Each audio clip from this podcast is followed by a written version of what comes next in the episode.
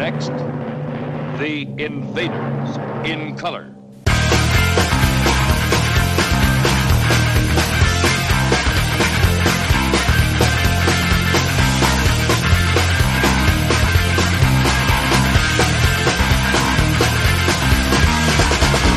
Bad wicked world, bad wicked world. They are about just to deceive conquistadores that have been sent. Bad wicked world, bad wicked world. Some sell him out, some won't believe. An architect named David Vincent. A man too long without sleep. He took a wrong turn, people just laugh. The shit that is not there, but he knows that it was. It made a lighten the buzz. He's really hurt because people don't care. People think it's a creep, stop, keeps on talking. A tiny suit, he's alone like a sweater. One crusader, against the invaders won't be. Bad wicked world, bad wicked world. Some sell him out, some won't believe. I Dixon, David Dixon, David Dixon, David Dixon, David Dixon, David Dixon.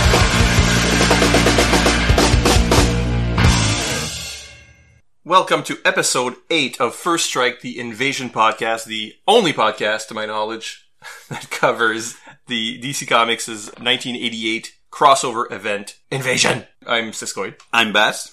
And together we uh, go through uh, every tie-in, every issue, uh, every every element component of this crossover. And today we're talking about a series that I used to enjoy. Yeah, you did. I probably should. Yeah, you probably did. But uh, I, I'm not sure I really liked it. This. Well, I'm discovering everything for the first time. I've, I've never read uh, Invasion. I've never read most of these comics.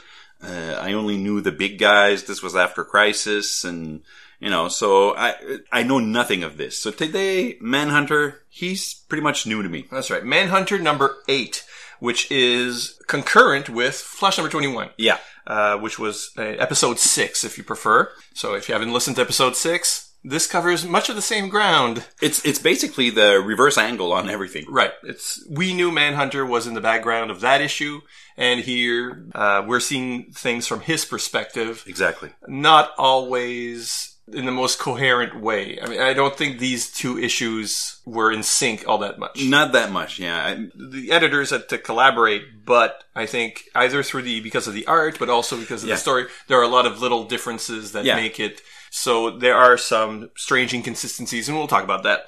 If you don't know who Manhunter is, or this Manhunter, because Manhunter is like a legacy hero, really, uh, almost accidentally, okay. because in the 40s there were two superheroes called Manhunter at different companies that are now part of DC. So they could have the same name, they had the same names, but were not related. So Okay. there was one Manhunter was a, really a cop in real life, and he had a dog called Thor, and they fought crime together. And then there was the a Manhunter that looked a lot like the Manhunters precursors to the Green Lantern Corps. uh, is one of these from the Manhunters who were like the precursors from. Not really, or he is, but see, it's complicated. It's one- complicated. It's one of those things. So there were a couple of uh, 40s heroes who were Okay. just, you know, uh, mystery men who were called Manhunter. Okay, You know, just well, like it's a the, catchy name. the Manhunter from Mars, the- Yeah, also yeah. not part of this. I think Manhunter was like popular in there. Yeah. And it's an easy word to, to make work. Yeah. So these these guys existed in the 40s. In the 60s or whenever the uh, the Manhunter robots were created to be precursors and nemesis to the Green Lantern Corps. okay, So these Manhunters already exist. They have no relationship to one another. The year before Invasion, the big crossover event was Millennium. And in Millennium, the Manhunter robots and their agents, they're like, a, they're revealed to be really a cult okay, that spans different planets and are very much on Earth. They get access to the history of the DC universe. And so they have access to the future kind of thing. So they infiltrate the lives of different superheroes through by brainwashing or recruiting or replacing with robots people from their supporting casts. okay. So, So in Millennium, each crossover tie-in was about basically such and such a person. Shocking reveal is a manhunter and working okay, so it, it's it against was the hero. it was DC's uh, Skrull invasion. Uh, or really, Marvel's stole. Secret Invasion. The Secret Invasion Yeah, yeah, yeah. Was basically Millennium. Oh, okay. Uh, and Millennium sucked. I mean, those tie-ins were interesting. You're not the first person who said this. Yes, Millennium was not well received. The series itself was not very good. Well, it's one of those uh, everybody's a clone type thing, or everybody, you know. I think the tie-ins worked because there were some shocks They really did different things with them. Uh, it wasn't always uh, my best friend or my um, love interest is a manhunter. Some han- manhunters, there was the whole thing with um, Wally West's dad was Yeah, recruited Wally was- as a manhunter. We talked about this before. So the manhunters were tried to do harm, tried to stop us from evolving and becoming a chaotic element in the universe or whatever. But some people were on the right side, well, you know, like right thinking manhunter agents Okay. uh, who were possibly deceived by the cult and so on. They did different things with them in the comics themselves, which weren't bad, but the series itself, like the main plot of the thing and how it ended was Ill received.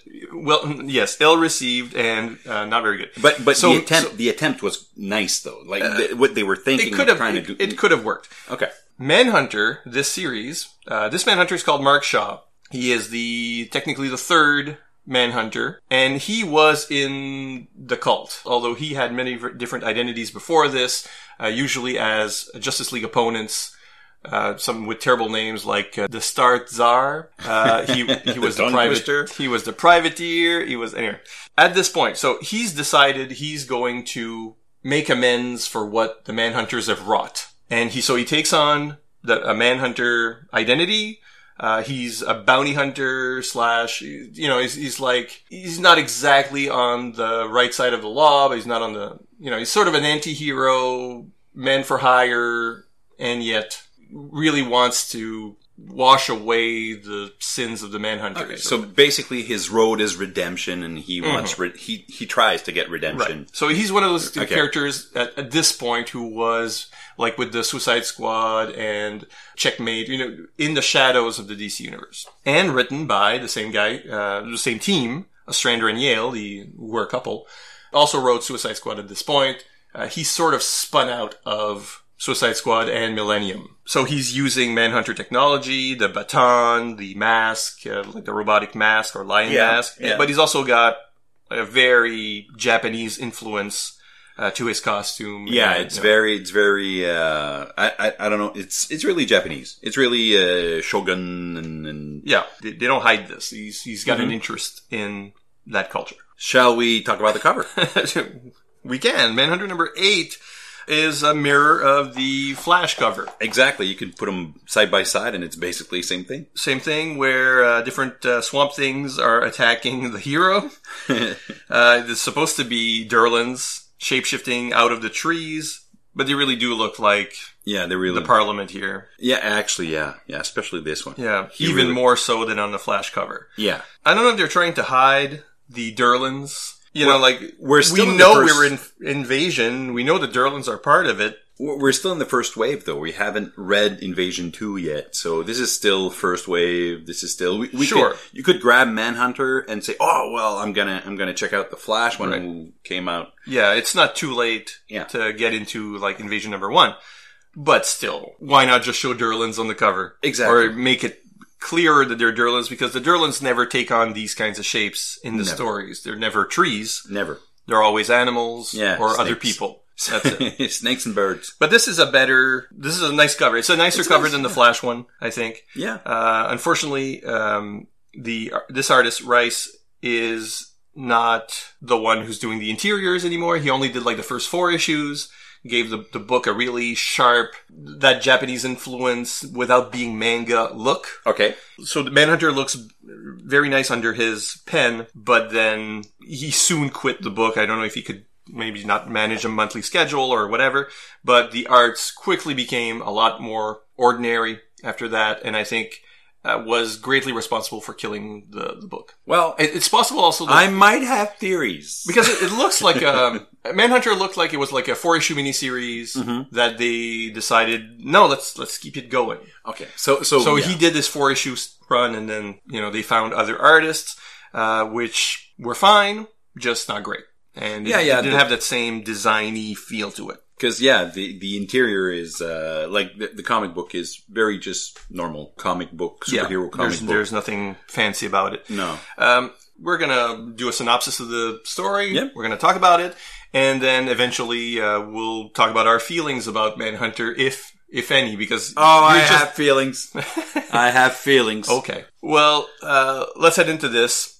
It's Flashpoint Part 1, which is a title that gives me shivers. I, I was gonna say that you, you this one is Flash Point. There's It's not Flashpoint. There's a space. Flashpoint, Part 1, uh, by writers John Ostrander and Kim Yale, penciler Frank Springer, inker Pablo Marcos, letterer Albert de Guzman, colorist Juliana Ferriter, and editor Barbara Kesel. Mark Shaw, Manhunter, is called to Mary West's posh home where she asks him to keep an eye on her son Wally West, the Flash. Mark sees himself as a bounty hunter primarily, but she shames him into accepting the job, given that she was a victim of the Manhunters and he's trying to make amends for what his old cult did. He plans to ask Wally to get his mom off his back, but gets to the airport too late. Flash and Chunk are already taking off. He hitches a ride on the plane's fuselage and, upon reaching Cuba, falls off during the bombardment of the plane by Cubans under Durlan control.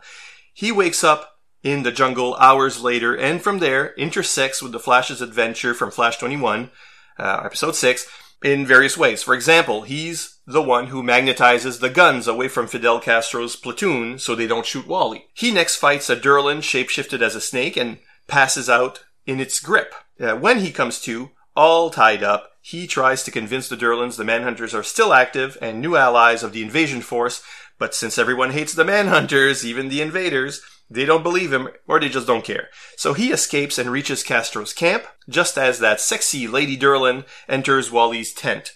Another Durlan jumps him while Wally and his girl are having sex, and he fights him off, and gets to the tent just in time to prevent Wally's assassination. Before the two heroes can meet, though, the other Durlan grabs him from behind and, as a big bird, flies him up into the sky. The ensuing struggle gets the Durlan killed, and Manhunter survives a great fall.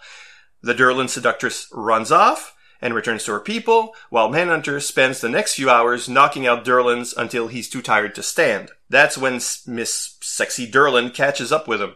They have a standoff where she understands he'll never stop coming, so she walks away, vowing they'll just change their plans rather than have another pointless fight. He passes out again. Hours later, he wakes up to find Castro has declared victory over the invaders, and Wally and Chunk back on a plane, leaving him stranded. That's a very nice synopsis. Ve- wow, Th- th- I- we're done.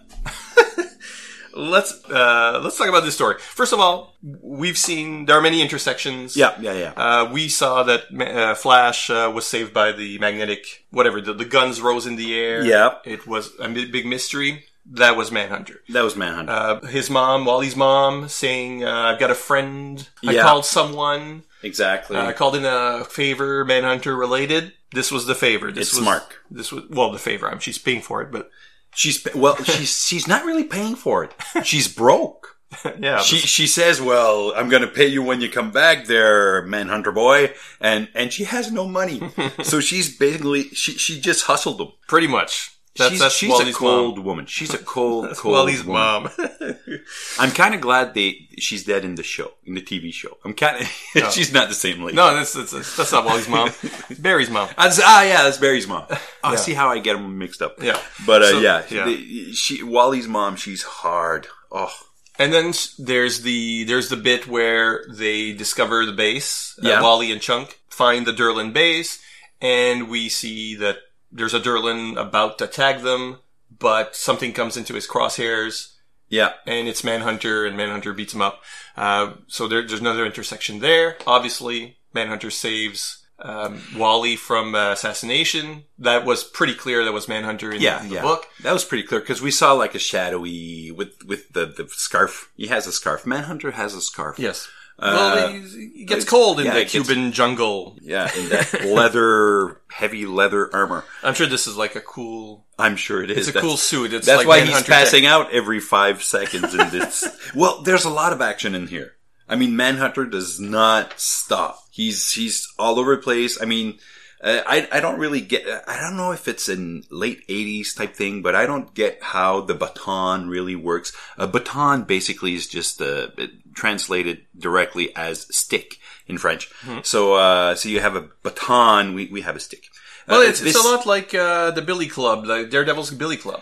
Well, it It's a does. stick. You can beat people up with it, but it can also ex- this one can extend, so it becomes like a bow staff. Uh, it can. It's got tech in it, so that it uses Well- magnetics. Yeah, it, it's it's magnetic. It's uh, it has some kind of weird lasery bounce off the Earth type thing where when he I think falls, that's that's the magnetic thing. is it still the magnetic? I think that's magnetic oh, well, because I, I think that's the same effect. well, it's it's yeah um, okay. It has a rope thingy in Yeah. it. Yeah. Uh, I mean, this magic baton is incredibly useful. It's like a Swiss Army baton, but it's it just loses energy like a mother. I mean, it's Well, well, well what he he jumps how on many, the plane. how, I mean, how many big batteries you got to put in there? It's probably from space or something. It, it reloads uh, off what? I don't even understand how Earth's this. magnetic field. Oh my god! Well, I, I'm just you know get a magnet or something. But this is at the same time the best weapon and the worst weapon ever. I guess you're right. I mean, it can do many things, and so it's got a weakness, but the weakness isn't v- too well explained. Well, the weakness so is it, it- basically it, basically works when the plot needs it to work. Exactly. It's basically it's basically our man in a in a stick. The thing works for a while and then Our oh, man it- now in stick form. That's what- well, it works like for an the, hour. the pills are still available. and it doesn't work anymore for no reason except that ah well time is you know flexible in comic books so we don't really know how much time went by and and and all of a sudden no more energy in this thing and i'm sleeping for 6 hours and then oh the pacing is is weird in this book because he he keeps passing out. he keeps passing out So uh, that's so why we we keep passing out it's well, it's not a complete story. That's what I have against it. Like the Flash story is a complete yeah adventure. You've got mysteries. Who's helping me from from outside? We don't know, but it's still a complete story with a mystery in it. In Manhunter's case, we kind of need to have read the Flash because he's just intersecting with the Flash at random points, and when he can't intersect with the Flash, they don't really find anything for him to do except sleep. I can believe he could he'd be passing out all the time. He would, he rode to Cuba on a on a plane, Yeah. the outside of a plane. The plane gets bombed out of the sky. He falls and survives. He's wounded and winded all the way through. Oh yeah, yeah. Well, I'm I'm, I'm just gonna say this: if we replace Manhunter with with like uh, I don't know Nightwing, people would be saying, "Oh man, Nightwing's such a pussy," because you know he's passing out all the time. And and uh, but this guy, he has like magic baton, super cool mask, heavy armor, and he's passing out all over the place. I don't know. He's a superhero. He's not supposed to pass out all over the place. First one to pass out buys a beer tonight. To be fair, he's he's fighting a lot. There's a lot of action in here. I mean, he's uh, at one point he's even uh, being like a bowling ball as he hits Durlans. he's he's yeah, that just whole doing sequence where he's bumping off Durlans. It's, it's it's there's a lot of it's a fun it's a fun sequence where Yeah, he's yeah. like throwing rocks in their faces and yeah, yeah. he's beating them up in different ways. You can see how he's like a, a great fighter. He's a badass. In, Oh, yeah. in those pages. Uh, similarly, when he falls uh, to his death the second time, the second time he falls to his death, uh, where he uses the magnetic Yeah, yeah. pulse to slow himself down, then uses the rope to, to swing. Uh, that whole I mean, he's alone in the sky and somehow survives, and they make it look acrobatic and interesting. Yeah. I mean, he has he has skills. definitely. He has skills. I don't know if he, if he's the best bounty hunter of all time. He calls himself a bounty hunter, but I mean, I can somebody call Dog and get this guy a I don't know maybe a bounty hunter course because he's not very good at bounty hunting. Well, I don't know. He tracks the Flash to Cuba. Well, he jumps on his plane. Well. I mean, That's some good bounty hunting. Uh, he, he didn't have any time to prepare. even you know he has to throw his clothes away when he gets to the airport. I know he just strips down. Maybe he should have just jumped the plane in his civilian clothes. Yeah, He's wearing the suit underneath. I don't. I don't really save the money. I don't really get how uh, I don't really get how his secret identity if he if he keeps it secret or does he have uh, Not nobody really. knows nobody knows him so Right. nobody He doesn't cares. really. Manhunter is not a public hero. But I mean, he's it's just daylight and he runs in through security and just jumps on a plane and you know It was a simpler time. somebody just said, "Hey, what are you?" Ah, forget it. You know, he just jumps on a plane Yeah. with a magic stick. And I think one of the, the strengths of Manhunter is its writing team, really. Ostrander and Yale know how to write characters, know how to write uh, badass moments, know how to write dialogue, and you get some mostly interesting uh, dialogue throughout this issue, even Yeah, though yeah, it's yeah. The story is piecemeal. The plot is made to just plug into another story. I think that's the real problem of this. Uh, and doesn't plug very well uh, either. We uh, I'll list some inconsistencies in a minute, but the dialogue, for example, when we get to um, the standoff, yeah, it's a kind of a strange it's a strange standoff. piece of the story. I, I kind of like the way that this Durlan just stays as a lady. She's recolored her skin orange, but Yeah. she doesn't go for the bald antenna look. Well, maybe She still has her hair. Yeah. And, so it makes me believe that, you know, we've been talking about the Durlans a lot and why aren't they Chameleon Boy's strength? Why aren't they more powerful and more uh, variable in their forms? And the working theory we had was that these aren't hero Durlans. They're not as good as Chameleon Boy will be, but that they have forms that they've practiced. yeah. So she runs away as a snake. She's got a snake form down. And she's got a human woman form down. Yeah. So here she's like in between. She's still being human, but, you know. Yeah, and, and it seems, and I think our theory is pretty solid because it, it kind of feels like this is like an infiltration type agent where, you know, snakes, they can just climb up walls and, and, you know, go through pipes and, you know, you can be in and out of somewhere easily. Uh, the female form is always better. You can use that sexual appeal thing to get into places and, you know, big guys like me, I can't be somebody's date for a ball or something. So yeah, so the female form really is good for this type of infiltration and probably assassination type thing. And that's what she was supposed to do, right? She Right. was supposed to kill the Flash. And so in this standoff, there are a couple of cool lines that I like. She says she's got to get a message. That's her mission right now, getting a message back to her people. Uh, She, she says, a dead manhunter can't interfere. And he answers, a dead Durlan can't carry messages. So th- you've got that sort of hear the, the bravado in there. And then she says, you oppose me past reason, past heroism. Your will declares me enemy. No reason other than this. And he says, I don't need any other. And then they just have this stare off. Just it's just a stare off panels, silent panels of them staring at each other, and he's got a perfect poker face because that mask is doesn't really move. It opens for his mouth, but it doesn't have expressions. Obviously, she can control her expressions. It's it's also a mask. She's also wearing a mask yeah, yeah. in a sense. So the standoff is only about willpower. It's only about I will not stop, and there's nothing you can do to convince me. And uh, the Durlans have the same. I mean, the invasion's not going to stop just because we're we're we're doing this little standoff here. Nothing's going to change out of this. So they go their separate ways. But at the same time, he's a force that will not stop coming. She's a Durlan, and so adaptable and variable. So she, their mission, their plan will just morph, Yeah. just like they do. So with Ostrander, you you always get the. He's very good at uh, spy stuff, Black Ops, that kind of that kind of stuff. He showed in uh, Suicide Squad and in Manhunter for sure. But he's he's also got a good handle on characters and what what the the superhero tropes actually inform the personalities of the characters. He's one of my favorite writers from that era. Well, easily. this this is probably my favorite part of the book because exactly we have this. Uh, this is just like a two page dialogue. It's not really long, but it says a lot about everybody in there, and that's where we really get the chunk from. We we get to know the Durlans better here than we did since the beginning. We we know they're part of the invasion team or uh, the the invasion alliance, uh, but what their role is and how they work and how flexible they are, uh, we didn't really know. no, and now they've just- been focusing. Other species are, are funnier. Well, so yeah. for Keith Giffen, uh, who is running the that show, you know, it's easier to make uh, the Khunds and Nokarans trash talk each other, that that kind of thing. The Durlans have mostly been in the background, Yeah. just looking creepy. Which is which is fine. And with this dialogue, it, actually, it's uh, it it solidifies what the Durlans are doing and and what their role is inside of this invasion. And surely they're they're they're all thinking, how do we then beat the rest of the invaders?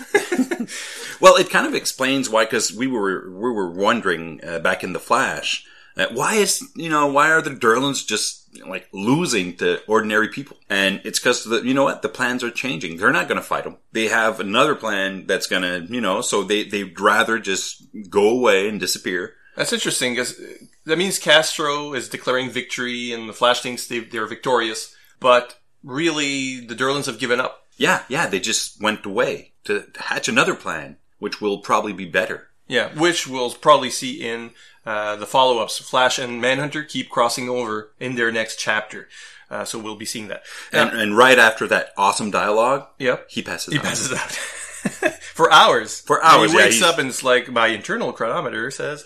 Uh, he's super. He's super trained. He's a ninja, but A ninja who who just walks in this at the end of the book. This is this is where I said I'm never gonna. He just walks into Castro's. You know, Castro's will get together with everybody with guns, and he just walks in.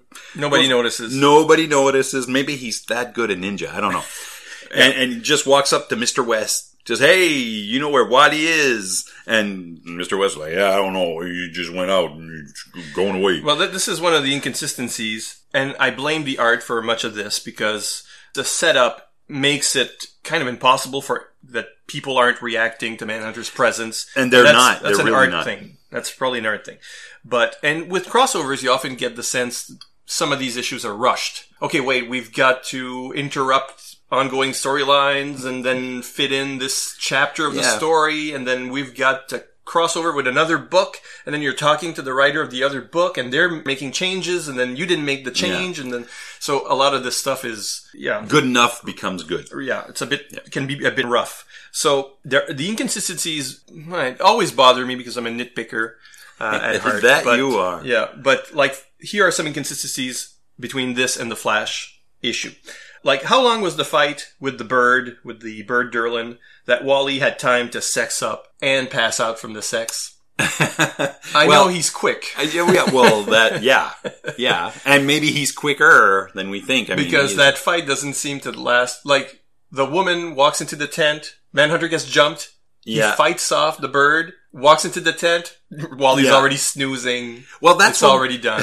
it's one of that. It's one of those pacing things where we don't really understand the time, how much time goes by between panels in this in this book. It kind of gets frustrating because you don't know how much time goes by. It all seems like one afternoon, but it's not one afternoon. It's No. you know Wally. while he was there a couple days at least. yeah, And the the moment just following that sequence, I mean, it's small things, just art stuff. I'm sure. Uh, you know, he in this issue he throws the baton at her head to Yeah. save Wally, and then somehow has to the dialogue has to say, "Oh, g- good thing I grabbed my ba- baton again before getting grabbed by Yeah. the bird," because. In the art, you don't see the baton. You It's don't. been thrown. It should be in the tent. It's it's an art problem that the dialogue or the, the thought bubble had Yeah. to cover. In the Flash issue, uh, he just knocks her over the head. There's Yeah. no throwing. and there's this like uh, th- that. That's where we get to see that shadow thing, just you know, knocking the lady out. Right. She runs and turns into a snake. All that. There's no one at camp Yeah, to she, see this. In the Flash issue, everyone sees her. They try to stop the snake. yeah. Uh, it, this is a, the whole sequence. But then she comes back to Durlan Camp and everybody's in their underwear, in their underoos. Including her. It's uh, Calvin Klein, uh, Chameleon Boy time. Oh It's, man. it's beautiful. Yep. They're all. They're all in shape. There's no, there is Well- no fat Durlan because you know, Why wouldn't you be a, a perfect Adonis? because your, big is your example is the uh, is the metal plate on probes. No Durlan base. No I mean, there's the whole sequence where he's knocking out people, but he doesn't visit the base. We, We don't, don't- see yeah, the we don't base. see it's like it at the all. base doesn't exist. That's a weird inconsistency for me. Castro in the jungle giving a speech at the end. Yeah, Uh, that was weird. He's not in. He's not, in Havana like yeah. he was in the. It's Yeah. basically a press conference that, with the wrong background. Yeah, Um, that's why it's weird. the very end bugs me. I mean, uh, Dad's Flash is off model. He's he's a lot. Um, he's gained some weight since Yeah, uh, yeah. he's not wearing the same clothes. I'm thinking it's a fat Durlan. That's all art uh, problems. But uh, also, he says uh, F- Flash and Chunk are took a plane back to the states or whatever. You know, so Manhunter's stranded. At the end of the other issue, and we thought it was kind of weird. So the problem it may be with the Flash issue, I suppose. But we see Flash run off into the, the ocean, like walking on water, running on water. And then we were asking, what about Chunk? Did he just strand Chunk in Cuba? well, I guess he was just crossing a bay towards an airport. I don't know. but those moments don't really Yeah, they don't. They very don't well. coincide. Yeah. Again, not a complete story. Just plugins. This, like, this issue is very much in service of the Flash issue, just to make the Flash issue work. But I think Ostrander and Yale find ways to still keep Manhunter interesting as a action hero. Yeah, yeah. Uh, you know, it's, it's like movie dialogue kind of stuff. So there, there is that. Does its best, but definitely an inferior tie-in issue. Well, yeah, yeah, and and it's totally in service to the Flash issue. Which, if you didn't read the Flash issue, you probably don't know heads or tails about this. What what's going on?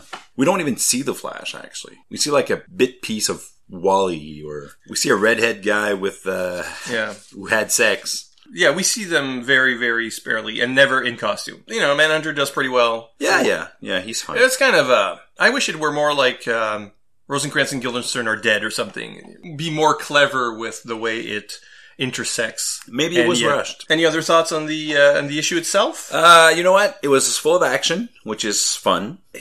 It really feels like what's going on right now in comics and, and on TV and everything really was influenced by this era of comic books. Definitely. It's incredible how much it feels familiar. I've never read this.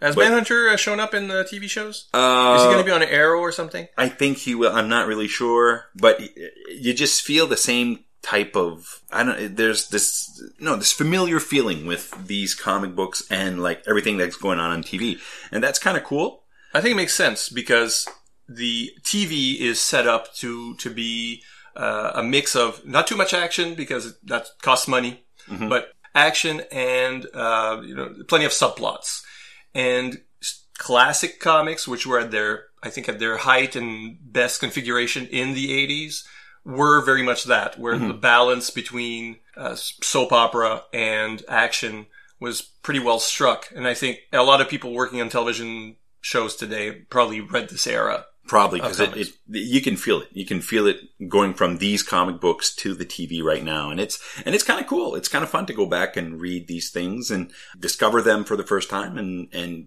have that same familiar tone to it that you, you find on the TV shows. So uh, even though I didn't really like this Manhunter issue, I would probably try another. If you say you like it, I don't know.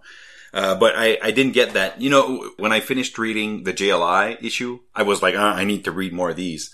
Uh, this is not, the case. not here. Okay. This is not the case. Well, we'll talk a bit more about um, Manhunter and what it means to me, I guess, since after a small break. And we'll also open the uh, our letters from the front. So stick around.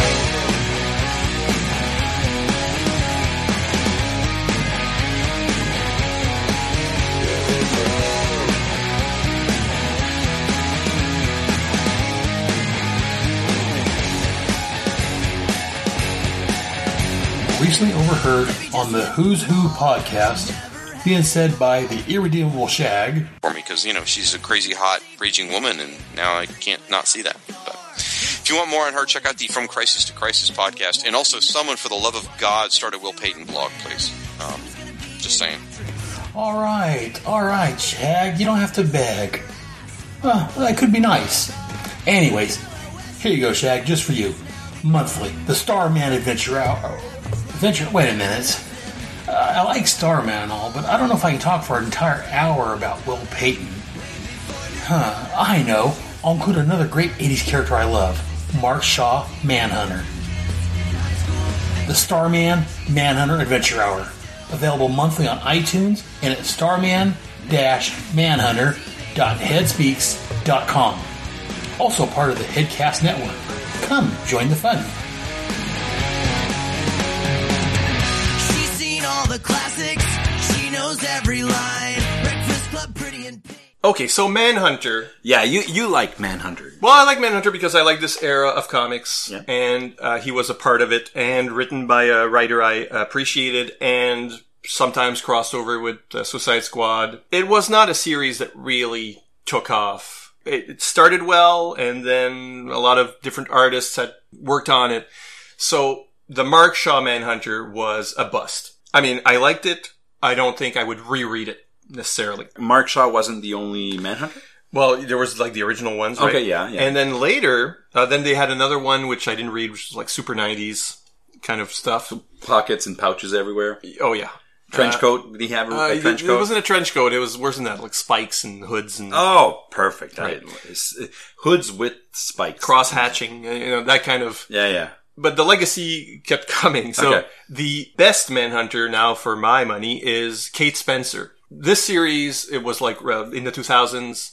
Uh, and it was kind of that book, that little book that could, where it would, never did very well. And then it was frequently not canceled, but put on hiatus. And then a year later or a few months later, they would put out another story arc. It was a lot more like what I think comics, like a Euro uh, kind of uh, uh, feel to it, where every so often a new story comes out, and fans of the book can't wait for that story to come out, which I think is like a better model than Well, it's it's monthlies. But it's it, that that model is like uh, making movies instead of TV, right? Right. It's it's less uh, per episode, and it's right, more like it's a- more like uh, let's let's do a trade, and then Yeah. whether we strip it into different chapters or not, we're making trades. And uh, I own that Manhunter series in trade. Kate Spencer was a real person, in very much. She's, she's a lawyer. She basically poached all her equipment from the evidence room. So she's Oh, like okay. a, she's got a dark star suit and she's got this baton, the Manhunter baton, and she calls herself Manhunter. But she's she's a smoker. She's a woman of a certain age, uh, single mom, out of shape, trying to deal with the superhero world. Or when it when it doesn't work out as a DA, she goes after the the person. You know, so, so so her her weakness is real world instead of just passing out all the time. well, she might pass out. You know, but for real though, Yeah, she's she's but yeah. she's got a certain. I mean, uh, she's got a relationship to some Golden Age heroes. Uh, she, she's friends with some Infinity Inc. characters. Okay. so she's very much like a real person in the DC universe of the late 2000s. She got scrapped with uh, the Flashpoint, but still, it, there's th- that character was real, lived real adventures. They were a, a lot more uh, edgy, very much the kind of comics I like. Mark Andreyko was the uh, was the writer on that, different artists. But if you're going to read some Manhunter stories, I think that Manhunter and Mark Shaw does show up. The other Manhunters do show up. The legacy is addressed. It's this, this whole dynastic Manhunter thing is addressed. So it's got a lot of connections to the DCU, which I don't know. I don't know if for people who are coming in cold and don't know the whole history of the DC universe, that might be off-putting. I, I, I never really know because I like these kinds of books where there's connections to the DC universe all over, which hmm. is why I resented the reboot well three years ago because you know I was so invested in that larger universe and these books that made that worked within that whole universe. But that's the Manhunter book that's like critically acclaimed, uh, still interesting, and definitely underrated. I would probably check that one out. I'm not sure about Mark Shaw. I'm not sure. I'm not sure about the. It, it seems just very action. Yeah. You know, and it and if I'm gonna read some action, I'm gonna read some Nightwing or because Yeah. I like. I, I, think the- I'd recommend uh, for people who might, you know, you can find this in quarter bins or dollar bins or whatever, however high the bins have gotten. But Two for um, one bin, Yeah, the the, the, the twenty five dollar bins. The I don't know when you're listening to this. Inflation. you know, maybe you're Brits. So I'm sorry. I'm sorry. Too soon. You can probably find Manhunter issues Oh, yeah. pretty easily, and I'd say the uh, the four the first four issues. That first arc that was meant to be sort of a mini series with the Doug Rice art. That would be I'd like to see that art because Yeah. I love, you know, these, and that's kind of the cool part about Manhunter. I really dug these. Uh, I mean, he could have a katana and you know a headband, and he'd be somebody else. You know, it, it, it looks cool. I'd like to see him more in a.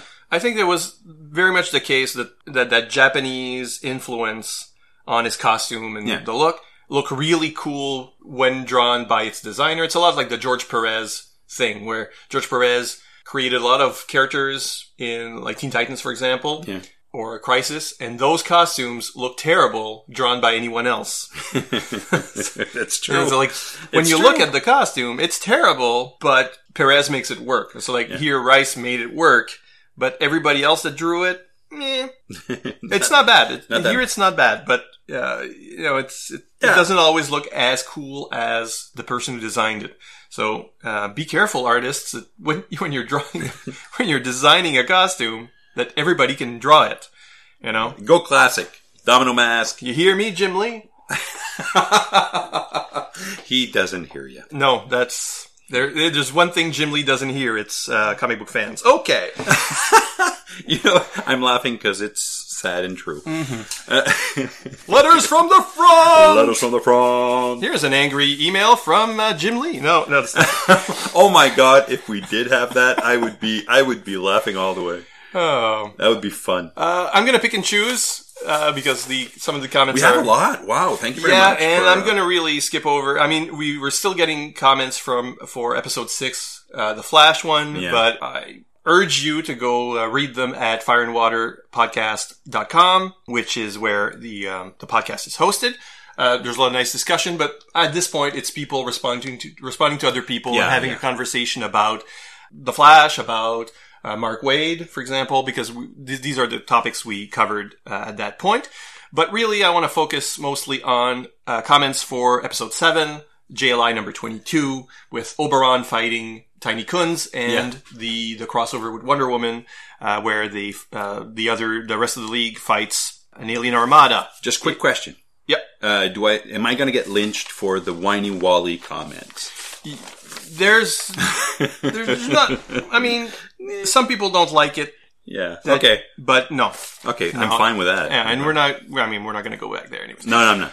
iTunes, we did have a couple of iTunes comments. Oh, cool.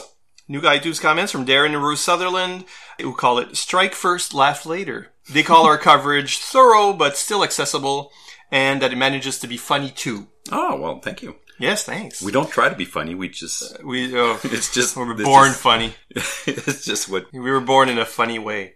Uh, it's true. Probably yeah. Uh, also, Piper Ruth says a perk of losing your mind from getting old is that you can read a comic that's 20 plus years old and and it feels like it's the first time because you've forgotten it.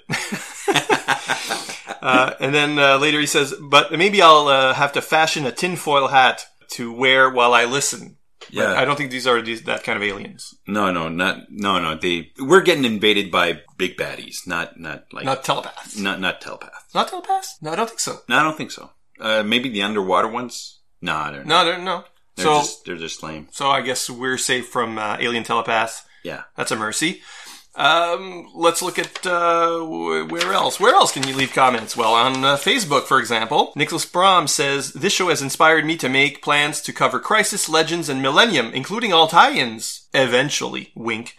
Sorry to break it to you, Nick, but somebody's already doing Legends. It's- Yeah. you just look out. It's coming. Uh, I know I'll be participating, but um, that'll be hosted by someone else, someone with Superman connections.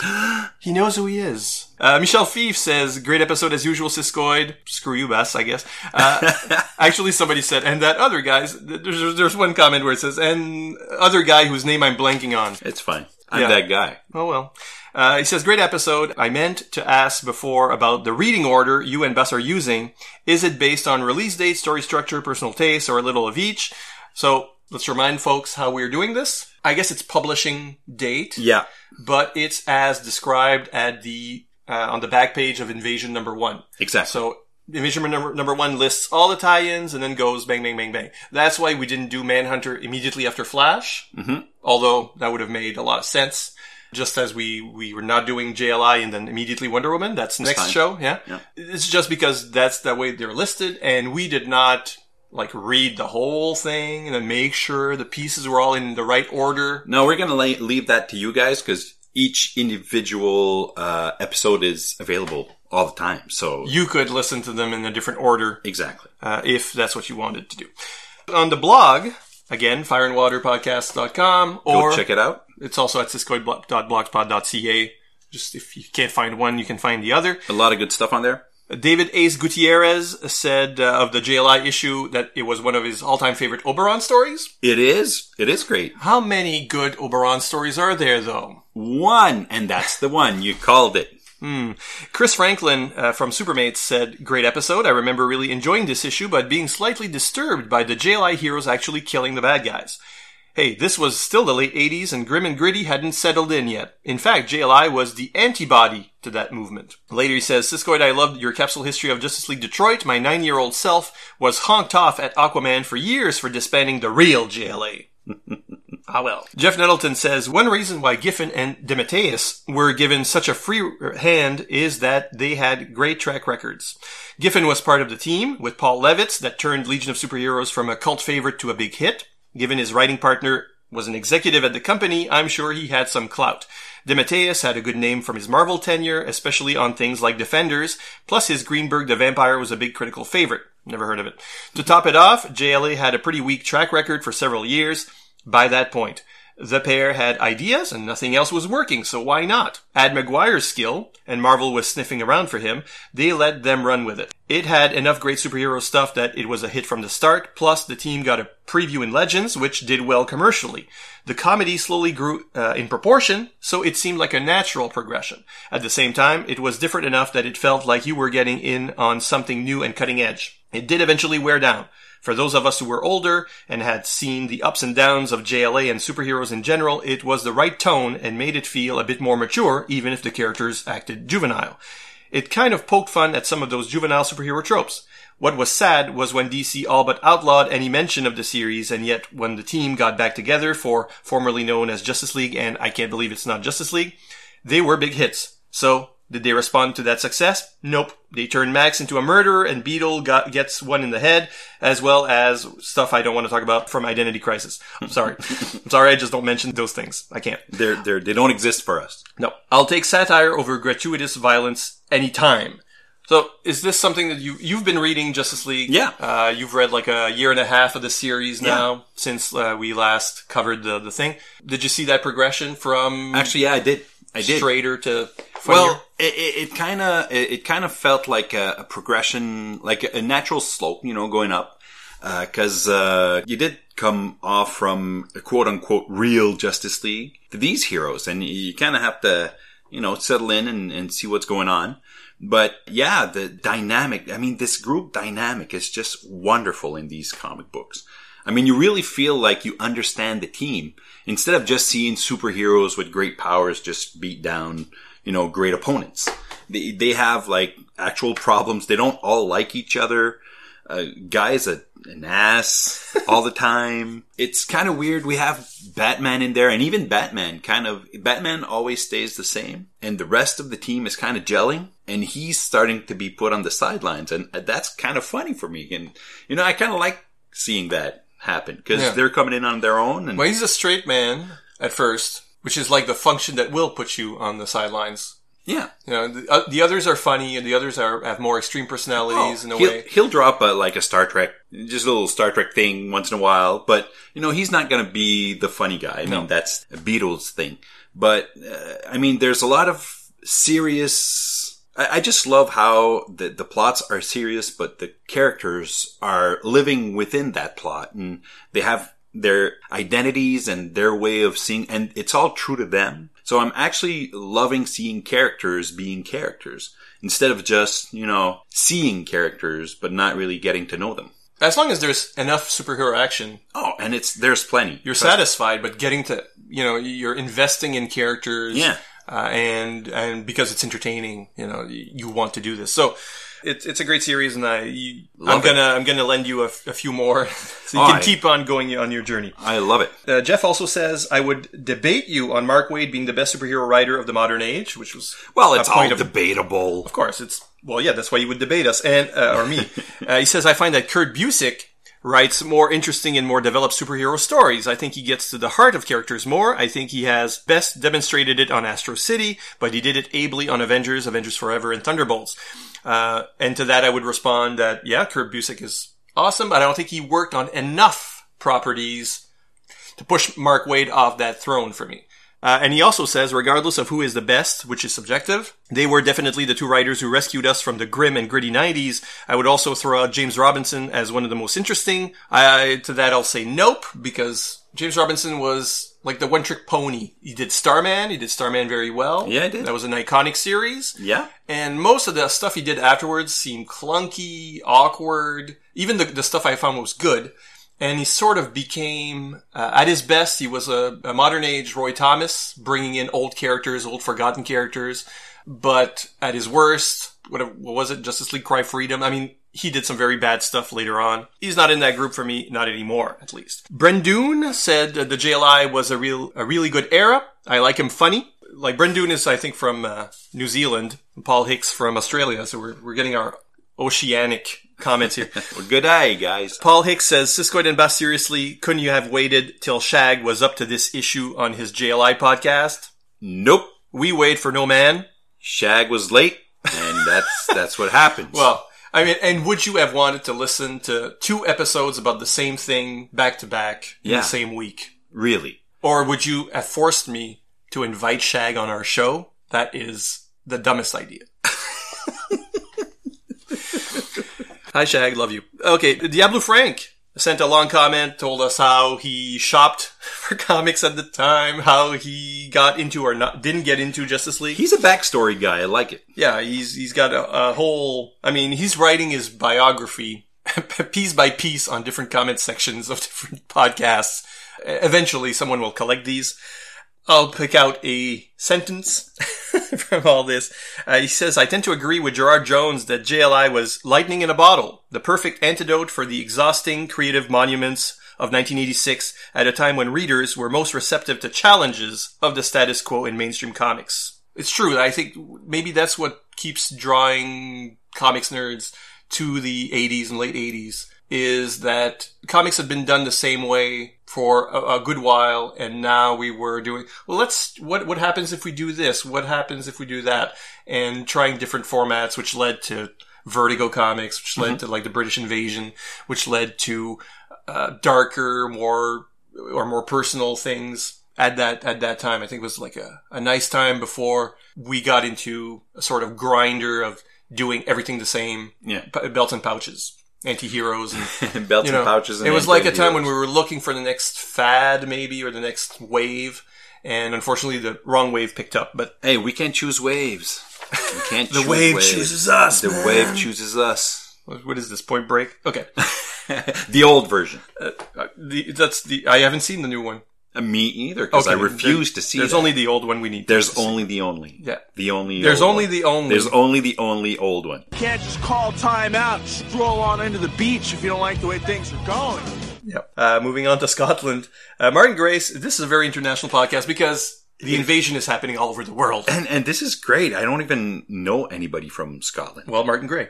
Uh, Martin Gray says, keep those varied audio clips coming. They're a definite highlight. That's the thing with our theme where, okay, I wrote a theme. if you episode one or two has a theme yeah. uh, at the back of the show because I couldn't put it at the front of the show because I think it's terrible. But It's not that bad. I am not a musician and I had trouble That's why it's art. So instead, we're really doing each each show has a different clip from a different alien invasion movie, TV thing, or song, and hopefully with a little wink to what the episode uh, is actually about. Hopefully, but I don't know when I'll I'll hit a wall, but. Uh, well, you have vast knowledge of uh, you know movies and Sure. TV, and so you- you're you're pretty much well set up. I think. uh, hopefully, Hopefully, so let's not jinx it. if uh, if there are movies, invasion movies that we I haven't used a clip for, and you really want us to do, and if you can link it to a comic that's coming up, Hey, leave it in the comments. It will be appreciated. Jimmy McGlinchey says, One thing I don't know if you mentioned was how some scenes in the JLI issue were repeated in the Wonder Woman issue by Perez and Marrinan.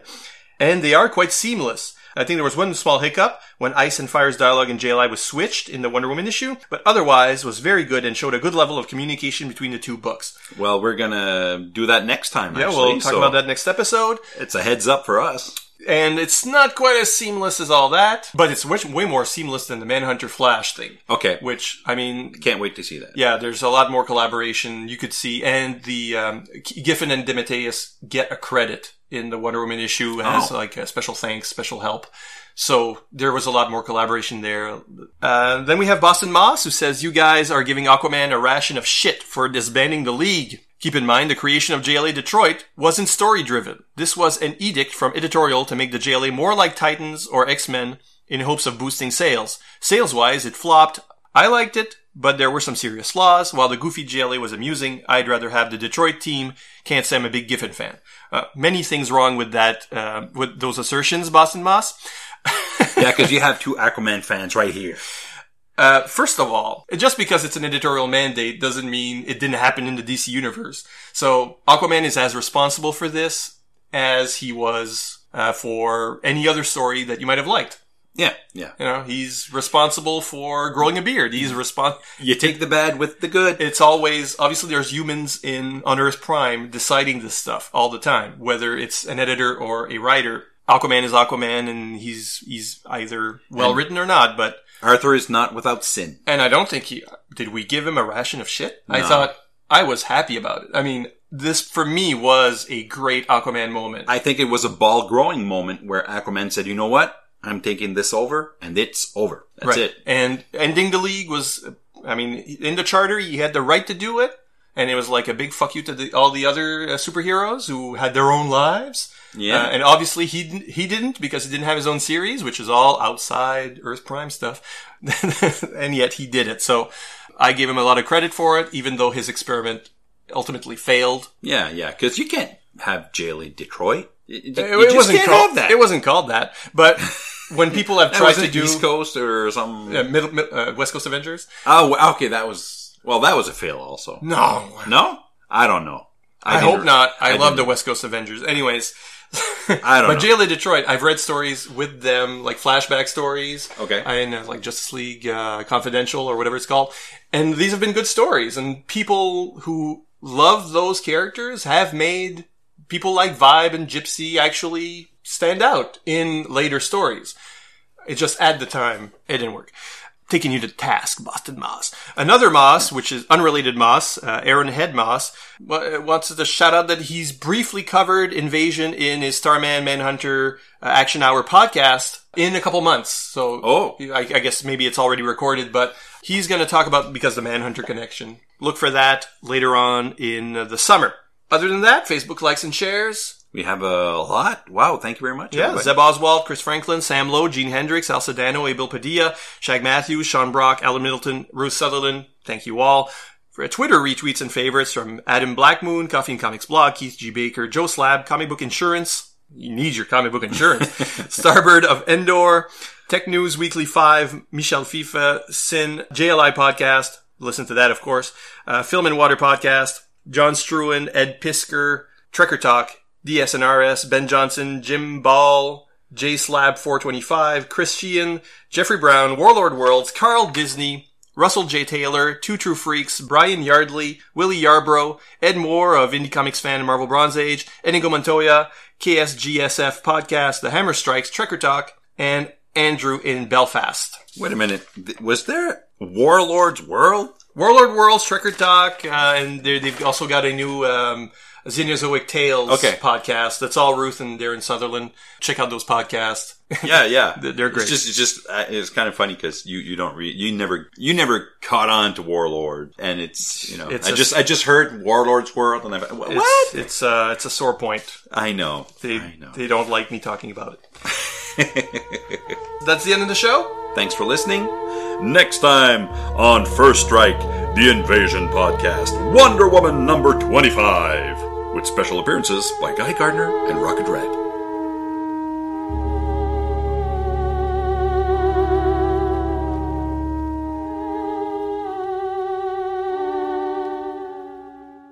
And and and, and and he has this uh, you know this thing there where the the, the the you know the thing you put the papers on the, the yep.